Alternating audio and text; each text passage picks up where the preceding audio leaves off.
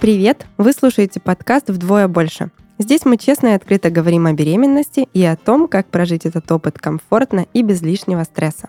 В студии акушер-гинеколог Людмила Фоменко и я, Юлия Жукова, блогер и мама. Этот подкаст мы делаем в студии Red Barn совместно с брендом швейцарской натуральной косметики Веледа.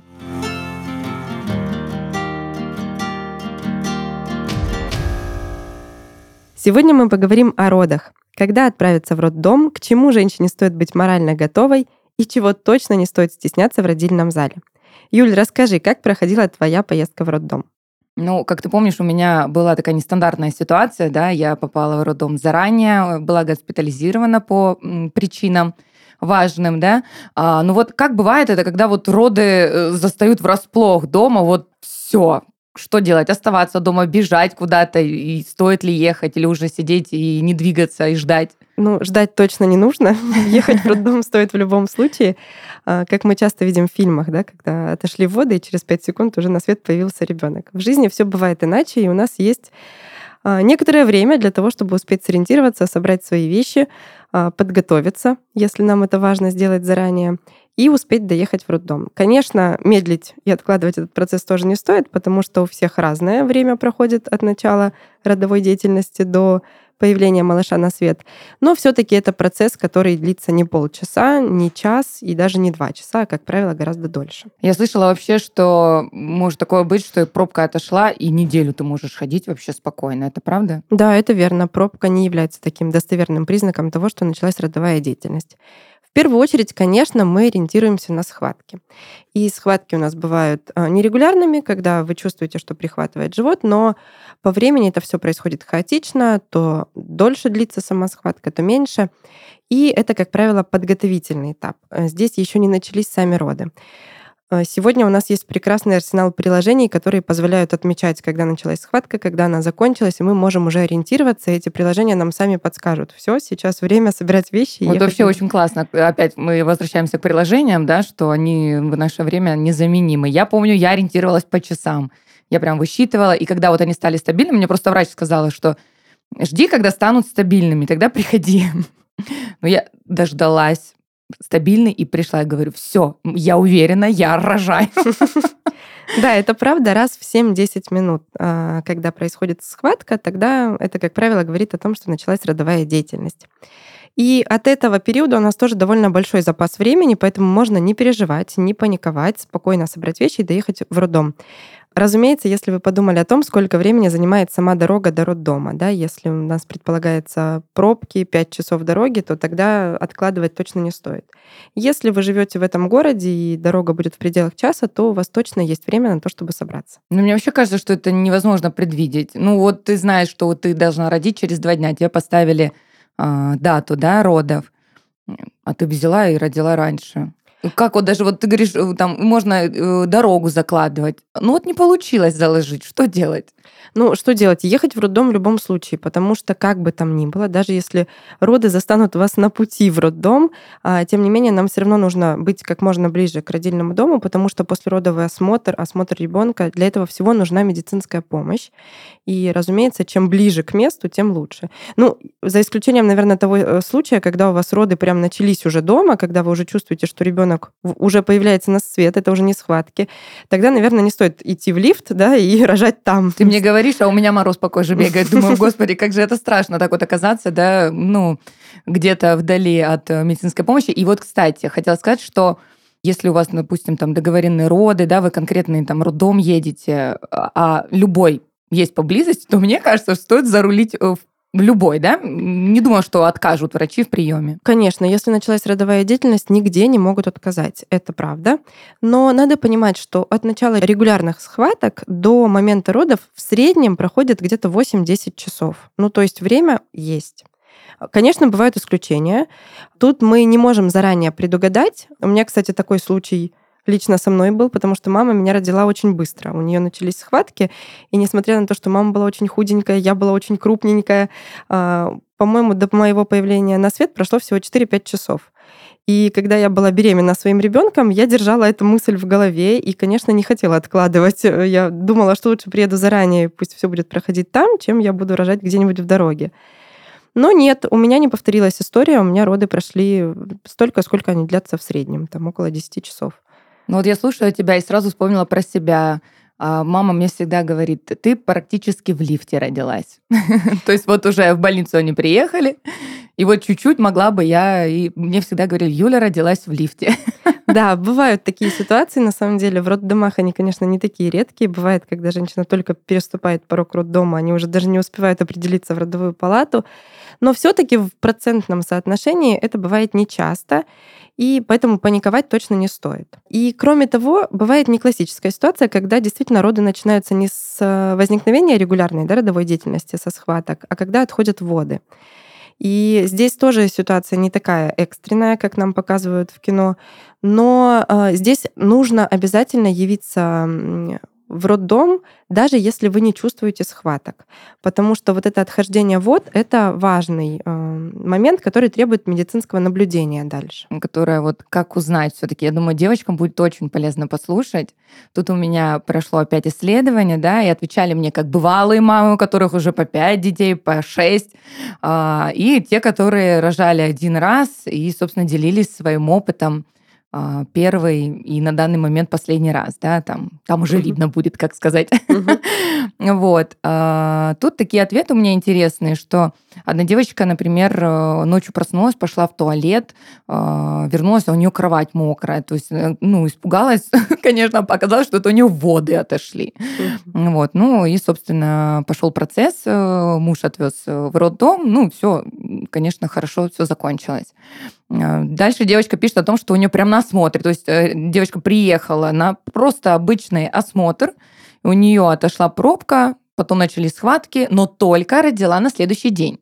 Угу. То есть вот опять же, да, к, к тому, что не обязательно, если пробка отошла, значит все. Тут же там через час вы должны родить. Нет, вот это ну, прямой показатель Да-да. этого. Дальше рассказывают о том, что пользовались приложениями. Мы на них уже с тобой поговорили, да, что сейчас их очень много на любой вкус и цвет. А, и с схватками уже ну, девочка поехала рожать. То есть, и она еще, кстати, пишет о том, что у нее пятеро детей, и у нее ни разу не отходили воды. Это да, такое так, может быть, да? Конечно, да, это нормально. Ничего себе, я вот не знала. Она мне когда написала, я же переспросила, я говорю, правда, прям не с одним? Она говорит, да, не с одним, вот пять детей, представляешь? Обалдеть. А, вот пишет девочка, что первый род уехала с тренировочными схватками, как ей казалось, в роддом. Оставила сестру, говорит, я сейчас быстренько вернусь. Ну, собственно, вернулась уже, когда родила. Ну, хорошо, молодец, перестраховалась, это тоже важно. Про вторые она рассказывает о том, что считала схватки. А, ей сказала врач, что ну, со вторыми родами не шутят, потому что, опять же, а, тоже я слышала о том, что вторые роды проходят гораздо быстрее, чем первые. Не гораздо, но быстрее, действительно. Несколько быстрее, быстрее да? Угу. Ну, может быть, мне предстоит это проверить когда-нибудь. Вот. И э, тоже, ну, там, ждала мужа, то есть дотерпела до того, пока муж закончит дела, он ее забрал, и они поехали в роддом. Ну, слава богу, все хорошо закончилось, в машине не родила, рассказала она мне. А, пишут о том, что приехали на праздник отмечать, э, на дачу, начались э, схватки там, э, собственно, поехали в роддом. Ну, тут не уточняется, в какой ближайший роддом все-таки, если это дача, да, или это был роддом, в котором она должна была рожать. Вот. А со вторым ребенком эта же девочка, которая ездила на дачу, говорит о том, что она тоже пришла на осмотр плановый, а доктор говорит, а ты знаешь, что ты рожаешь? Она говорит, не может такого быть. Ну, то есть она даже не заметила о том, что у нее роды начались. Да, есть такая э, редкая довольно категория женщин, которые очень долго не чувствуют ни начавшихся схваток, а, соответственно, ни начала родовой деятельности и включаются в процесс уже в самый, на самом интересном месте. Да, вот и э, хотелось бы завершить вот эти... Тут много, на самом деле, рассказов, но их рассказывать можно бесконечно. Тут интересно. У девочки четверо детей, и, и все абсолютно э, разные предвестники. Первое, это было, она рассказывает, что накануне Рождества они гадали. И ей показали, э, показалась тень, э, что там вылупилась яичко, тень как будто э, показала.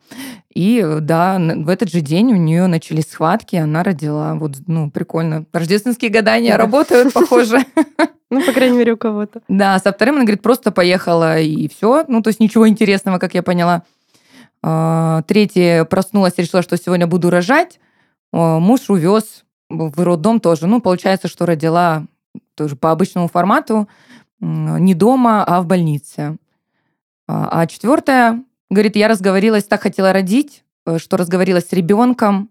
Говорю, ну что, давай, может, уже на свет. И, собственно, в эту ночь родила. Вот как бывает. Сила мысли у женщин. Это как и в моем случае, да, что давай уже, или мы едем домой. Ну, собственно, меня тоже услышали. Да. Люда, еще одна интересная тема, это по поводу того, что вот у женщины начались схватки, но она хочет приехать красиво, вкусно пахнущая, выбритая, сделать клизму дома. Успеет ли она вообще все это делать или уже э, не надо вот рисковать, лучше садиться, ехать в роддом и уже действовать по обстоятельствам, взять лучше все с собой? Ну, принять душ, э, даже побриться, возможно, женщина и успеет. Как я говорила уже, народу у нас есть часов 8-10 в среднем, поэтому я думаю, это успеть можно. Тут, конечно, у каждого свои темпы. А вот с клизмой дома лучше не рисковать, потому что она может оказаться некоторым стимулятором родовой деятельности и ускорить этот процесс. Э, к слову говоря, сегодня клизма в роддоме тоже не обязательно. И в прогрессивных роддомах это уже опция по желанию. Она, кстати, не защитит вас наверняка от неудобных казусов во время самого родового процесса. Вот, поэтому к этому тоже нужно быть готовой. Но, как правило, женщины, которые находятся уже во второй фазе родов, когда непосредственно появляется ребенок на свет, уже точно не обращают внимания на всякие второстепенные вещи. Там больше концентрация на самом родовом процессе идет. Раньше, кстати, в роддоме были интересные традиции, где-то до сих пор это сохранилось, что, например, роженице нельзя рожать с резинкой на волосах, всегда распускали волосы. А, если я не ошибаюсь, для того, чтобы пуповина не запуталась. Обалдеть. Вот. Потом проверяли, накрашены ли ногти, не разрешали красить ногти. И много таких моментов было раньше. Сейчас, конечно, они уже потеряли свою актуальность в большинстве мест, и сегодня вы можете рожать действительно и при макияже, и с любой прической на голове, и с маникюром, и, в общем-то... При чувствую... полном параде, да? да? Ну вот ты сказала, я вспомнила, что да, у меня тоже когда мы лежали с девочками в палате, когда я ждала начала родов, у нас была шестиместная палата. И э, к нам приходили прям медсестры и смотрели на наши пальцы и ругали тех, у кого были цветные ногти, либо нарощенные. Но я скажу так, что я сделала бежевое наращивание, такое легкое-легкое, поднатуральное, и никто ничего не понял. Зато была красивая. Первая встреча как-никак. Ну, конечно. Этими руками мне ребенка брать. Не первый раз натыкаюсь в соцсетях на такую тему, что наши российские блогеры говорят о том, что рожать дома это нормально, это правильно, ничего не бойтесь, все будет хорошо. Вот твое мнение по этому поводу. Ну, мое мнение здесь однозначно. Рожать дома опасно. Опасно по одной простой причине. У нас нет никаких условий оказать экстренную помощь. Если вы вызовете скорую помощь, даже если она приедет сразу же, быстро, мы все равно можем не успеть. У женщины во время родов может случиться кровотечение. Это настолько опасная ситуация, что здесь будет стоять вопрос о жизни и смерти. Поэтому э, ни в коем случае рисковать э, дома не нужно, но я понимаю, откуда идет эта тенденция, потому что женщины несколько устали, напуганы а, медицинской агрессией, с которой сталкивались. Особенно сталкивались, наверное, а, наши мамы и бабушки, потому что раньше все проходило совершенно иначе. С тех пор ситуация в роддомах сильно поменялась. Сегодня есть большая тенденция везде э, для того, чтобы в роддомах тоже роды проходили комфортно, для того, чтобы создавалась благоприятная обстановка, темно, тихо, тепло, как можно меньше медицинских вмешательств. Сегодня женщина может быть активна и подвижна во время схваток. Например, раньше нам, нас заставляли лежать, не разрешали кушать, пить. Э, в общем, это было довольно стрессово, неприятно, и поэтому, разумеется, появилось такое стремление для того, чтобы э, в роды были более таким счастливым моментом в нашей жизни, да, каким-то трепетным, а, это понятно. Но стоит ли это таких рисков, на мой взгляд, конечно, нет. А, в других странах, возможно, а, больше продуман этот момент, и там как-то организована медицинская помощь. Да? Там может дежурить бригада где-нибудь возле дома. Там, возможно, есть какие-то ну, в некоторых странах, по крайней мере, точно есть такие роддома, которые больше напоминают отель, нежели э, медицинское учреждение. И там все проходит э, иначе. Наверное, это стремление куда-то туда, но на сегодняшний день у нас нет такой организации, поэтому это большие риски. В общем, да, лучше не рисковать ни своим здоровьем, ни ребенка, а ехать в медучреждение, правильно? Да, совершенно точно. Люда, ты затронула такую э, щепетильную тему, на самом деле, это отношение персонала к роженицам в роддомах. И это действительно важно, как тебя встречают, э, как э, с тобой обращаются, и захочешь ли ты потом еще вернуться рожать, да, потому что многие девчонки после действительно пережитого стресса не хотят идти рожать, потому что им страшно. И хорошо, что есть такие роддома, где действительно относятся к роженицам с уважением, с пониманием, что им тяжело где-то. У каждого разный порог боли. Кому-то больнее, кто-то вообще не замечает этого, да, у кого-то первый род, у кого-то пятый. Ну, то есть это тоже надо понимать. И классно, когда медсестры, врачи относятся с пониманием к этому, ко всему. Вот мне повезло, у меня действительно все было хорошо. То есть, э, если забежать вперед, я э, Э, была в двухместной палате после родов, до э, тоже была в двухместной, да, с девочкой, хотя я там думала, будет больше, но просто, может быть, мне повезло, что не было в тот момент прям большого количества. Я так поняла, что большинство вообще рожают ночью, да. Как-то это, мне кажется, э, больше, да? Вот ты подтверждаешь, да, да, да. что действительно чаще роды происходят в ночное время, а я рожала днем, начала с утра, закончила днем. Вот, поэтому не было прям э, так, такого наплыва девчонок, которые э, рожали вместе со мной. Но хочу сказать, что было все максимально корректно, все было максимально с пониманием и успокоили где-то. Но я не скажу, что я прям паниковала, не обладаю ну, такими функциями паниковать. Но все равно, конечно, мне было страшно. Вдруг что-то пойдет не так. И успокоили, и э, там предложили, посмеялись где-то, да, пошутили. На такой классной ноте все это прошло, что если бы я еще раз забеременела, я бы спокойно пошла рожать. Но, может быть, бывает что-то по-другому. Может быть, твои пациенты что-то рассказывали, что вот не так, как у меня, не так хорошо все сложилось. Конечно, бывает, и здесь нужно понимать, что роды принимают люди, в медучреждениях работают люди, и нагрузка там колоссальная, и, разумеется, это всегда может, э, такой человеческий фактор всегда есть, может приводить к каким-то недопониманиям между роженицей и персоналом, да. А, кроме того, многие женщины действительно рожают впервые, если они не подготовлены к родам, не понимают, что происходит, что их ждет дальше. А, они начинают паниковать, а, могут а, по-разному себя вести. Кому-то хочется, чтобы с ними прям рядышком сидели, но надо понимать, да, что в медицинском учреждении это не совсем про это. Да. Здесь у нас вопрос медицинских показаний. Сегодня у нас есть масса возможностей этого избежать. Во-первых, мы можем заранее договориться с доктором, познакомиться, обсудить все важные для себя моменты. Во-вторых, сегодня есть возможность партнерских родов, когда мы можем рожать вместе с близкими для нас людьми. Это не обязательно супруг, если вы переживаете на этот счет, если для вас этот вариант неподходящий. Кто-то зовет маму, кто-то зовет сестру. Ну, тут уже в зависимости от разрешения роддома надо индивидуально узнавать, что они позволяют. А, можно договориться с акушеркой, не обязательно с врачом. А акушерка тогда больше внимания, больше заботы во время самого родового процесса может вам уделить, может пояснить. Сегодня есть прекрасные специалисты доулы они не медицинский персонал, они не могут влиять на те процессы и на те манипуляции, которые делают в роддоме, но а, это специально обученные женщины, которые могут вас поддержать в этот период времени, которые могут вам рассказать обо всех процессах, которые происходят, сделают вам массаж э, поясницы для того, чтобы облегчить схватки, принесут водички, уточнят все, что нужно. В общем, это идеальный вариант для тех, а, кто не хочет рожать с супругом по каким-то причинам, да, или с мамой, но кому очень важна забота и поддержка в этот период времени. Вот есть специалисты на этот счет. У меня сейчас округляются глаза с каждым твоим словом, словом.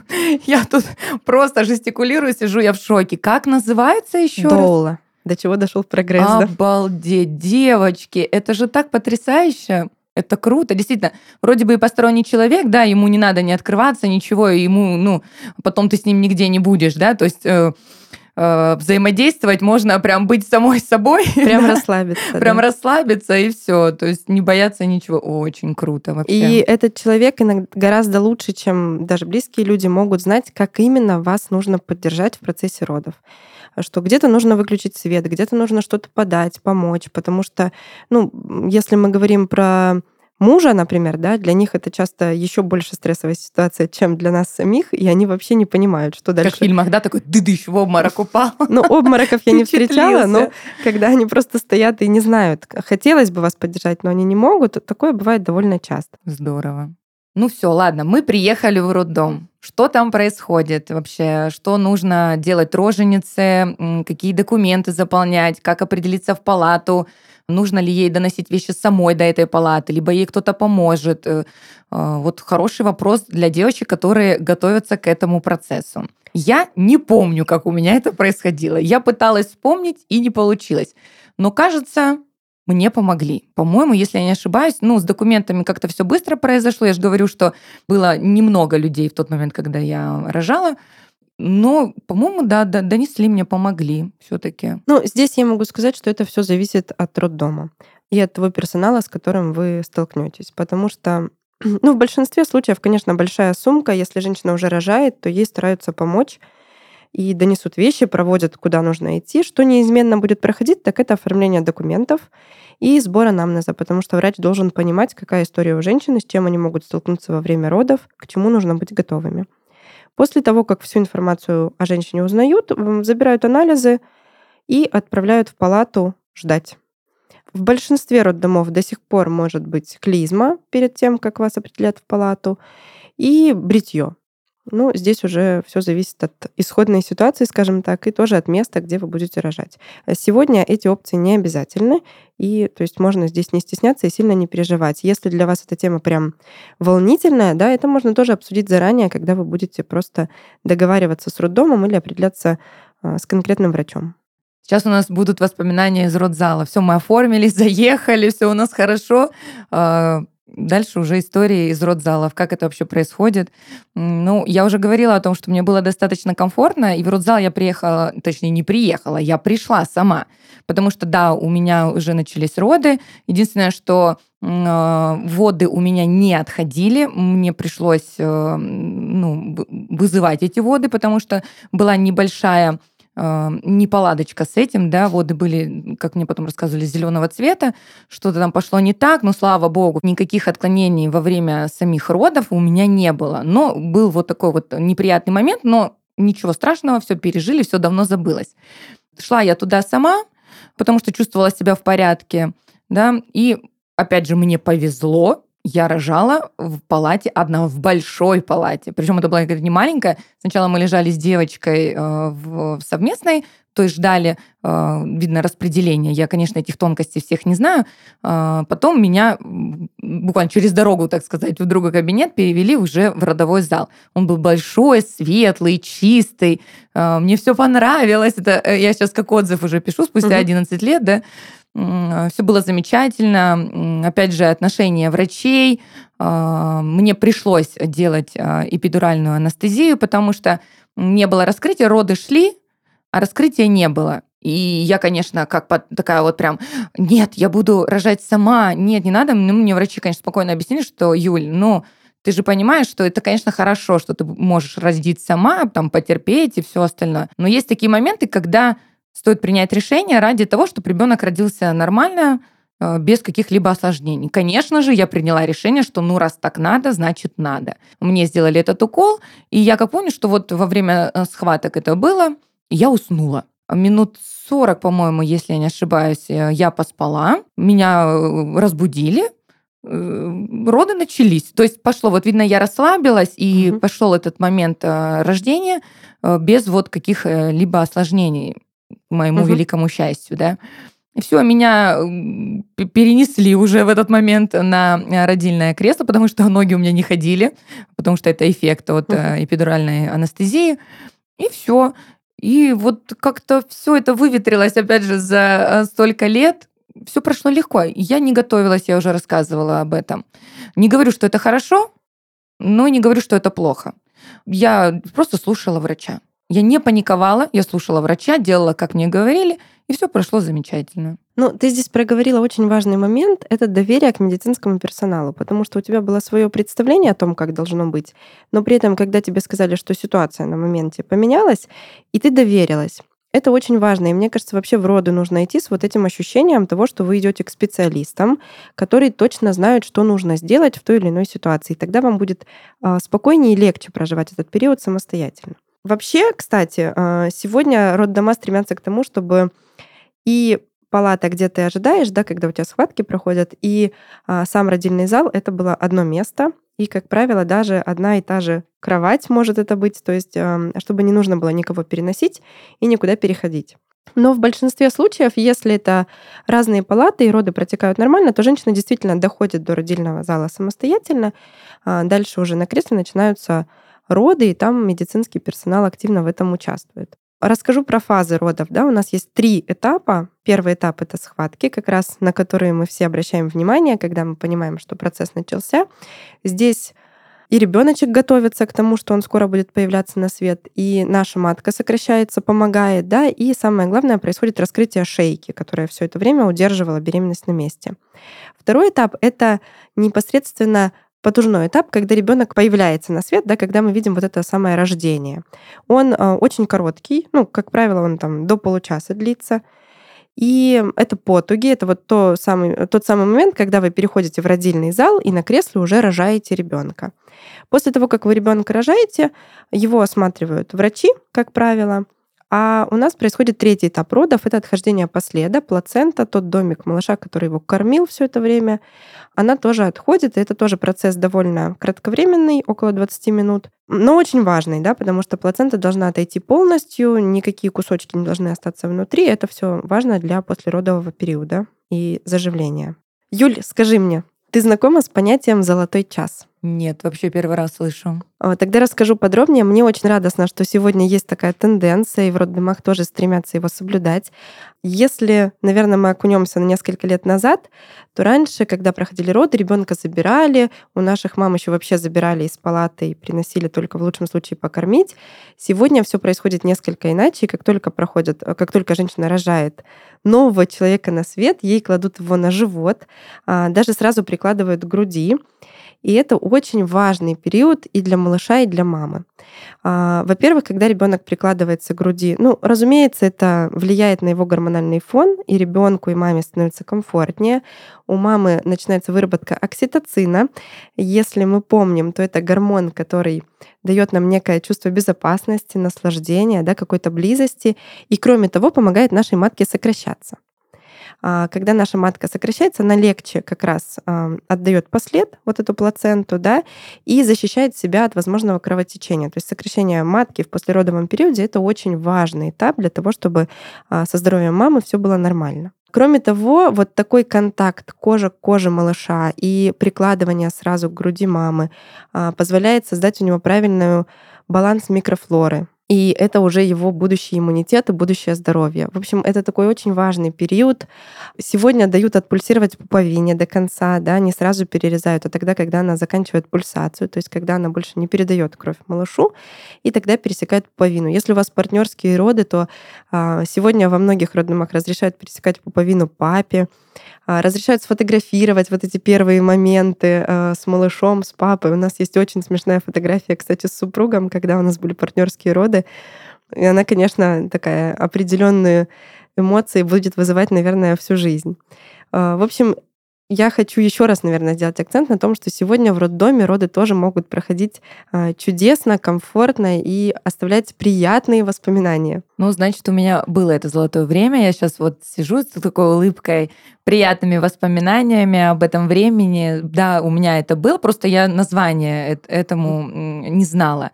Это действительно такой очень приятный момент, и я помню его до последней секундочки, пока вот, ну, конечно, уже потом забрали малыша, но вот этот момент, вот этот период, когда только угу. его достали, положили, мамочка там, ну, слова радостные слова, поздравления со стороны врачей. Это тоже очень важно, когда это не серо, да, ну так молчаливо, а действительно все улыбались, поздравляли. А, да, я помню этот момент, как будто это было вчера. Да, это очень такой важный этап. А, Люд, ну, наверное, такой вопрос тоже интересный, и всем будет очень интересно послушать. Вообще, зачем ребенка-то забирают? Почему сразу не оставить его с мамой и уже э, перевести в палату одновременно, а не по очереди? А сегодня не забирают. Сегодня оставляют ребенка вместе с мамой. Единственное, когда э, ребенок родился, его осматривают врачи. На какое-то время, вот когда его забирают э, с живота мамы, у мамы проходит послеродовый осмотр родовых путей, да, для того, чтобы все было в порядке. Накладываются швы, если это необходимо, отходит послед, а ребенка осматривают неонатологи и смотрят, в каком состоянии он, определяют здоровье, обтирают, делают необходимые манипуляции, и потом возвращают к маме. И уже сегодня не разлучают. Ну все, значит, э, э, то, что меня разлучили с моим ребенком буквально несколько минут, значит, это уже тогда не разлучали. Я поняла, это было просто обследование, э, и то есть это нужно, это важно. Да, потому что все время был мой ребенок со мной. Ну, забирали на прививки, на какие-то осмотры. Кстати, у меня был интересный случай по поводу этого. Я так перепугалась. Вот этот вот материнский инстинкт, он стал просыпаться по чуть-чуть, конечно, у меня, но в роддоме он уже дал о себе знать. Когда была ночь, и ребенка забрали э, делать э, БЦЖ, кажется, да, там на какой-то на первые дни делается, если я не ошибаюсь. Э, и забрали, не разбудив меня. Просто пришли, а у меня, ну, кроватка стояла около кровати, и представляете, я просыпаюсь, моего ребенка нет. Вот вы можете себе представить вообще, дорогие слушатели, что со мной в этот момент произошло? У меня была тихая паника, потому что в одной палате со мной спала девочка. Я, конечно, не могла начать кричать, где мой ребенок, помогите, спасите. И я сохраняла спокойствие, но все, я накинула халат и побежала по коридору. Я не знала, куда мне деваться. И, к моему счастью, мне навстречу шла медсестра, и я как-то почувствовала, наверное, что она несет моего ребенка с улыбкой, с такой довольной. Он говорит, ой, мамочка, э, вы Жукова? Я говорю, Жукова. Вот возвращаем вам. Я говорю, вы могли хотя бы предупредить, ну, разбудить меня, толкнуть за плечо. Я говорю, представляете, что, ой, не переживайте, извините, там, ну, все дела. Отдали мне ребенка, и все. И я думаю, боже мой, я тебя никогда никуда не отпущу. Да, да, я представляю твои эмоции. Сколько ж нужно оставаться женщине в роддоме? Я скажу так. Я хотела сбежать оттуда побыстрее. И не потому, что там было плохо, и кто-то со мной плохо обращался, или что-то было не так. Нет. Конечно же, всем хочется побыстрее домой, увидеть родных, увидеть мужа, а, там, родственников, да, всем показать ребенка, то есть поделиться своим счастьем. И э, я, конечно, знала, что есть такая тема, что у ребенка может быть желтушка. То есть он просто желтеет. В этом ничего страшного нету, но у большинства э, младенцев это происходит. И я молилась, скажу честно, и думала, боже мой, хоть бы она у него не началась. Потому что, потому что если она у него началась в роддоме, вас уже не выпишут до момента, пока она не пройдет. А это, ну, сколько примерно примерно, Люда? Примерно дня 3-5, наверное, Но это еще, может да? быть по-разному, да. Ну, то есть это может затянуться надолго. Вот этого я и боялась. И к моему великому счастью, желтушка в роддоме не началась. Она началась буквально на следующий день, когда мы приехали домой. Я помню эти первые фотографии, как мой ребенок желтого цвета сливается с желтыми простынями. такой сморщенный, э, я его фотографирую, ну, он, понятно, там вспышка сработала, но еще такой щурился, такой прям малюсенький-малюсенький, желтый-желтый. И думаю, боже мой, спасибо, что э, это произошло не в роддоме, потому что я наверное, там, конечно, очень переживала, что мне так хочется домой. Ну да, кстати, сегодня сократилось время пребывания в роддоме. В среднем у нас где-то, наверное, около трех дней. А, женщина наблюдается и делает все необходимые манипуляции. Там прививки, берут анализы у ребенка для того, чтобы проверить состояние. Ну и точно так же обследуется женщина. А если будет какое-то осложнение, то да, может затянуться этот процесс подольше. У меня, кстати, у обоих детей не было желтушки, но я помню, что когда я родила сына, а, вот пребывание в роддоме для меня было, в общем-то, не таким тягостным. Мне тоже очень хотелось домой, но как бы ты вроде с ним тут наедине, можешь любоваться, наслаждаться, за вами ухаживают, и тоже все это не так уж плохо. А когда я родила дочь, мне было очень тяжело переносить вот эту разлуку с сыном, потому что я впервые его оставила одного, без меня, еще и ехала за другим ребенком. У меня были очень странные такие эмоции психологические мне казалось, что я как будто бы его обидела, и вообще они мне звонят по видеосвязи, а я плачу, потому что мне хочется и к нему, и вроде бы э, мы тут с ней раньше не выпишемся, а у дочери вот как раз были отклонения по анализам крови, и мы не успевали сделать все прививки. И нам нужно было либо оставаться дольше, либо уезжать домой и дальше уже самим с этой ситуацией разбираться. Но благо, что была возможность уехать самим и разбираться, мы, конечно, поехали домой. А, дома наблюдались у врача, ну и догнали потом календарь самостоятельно.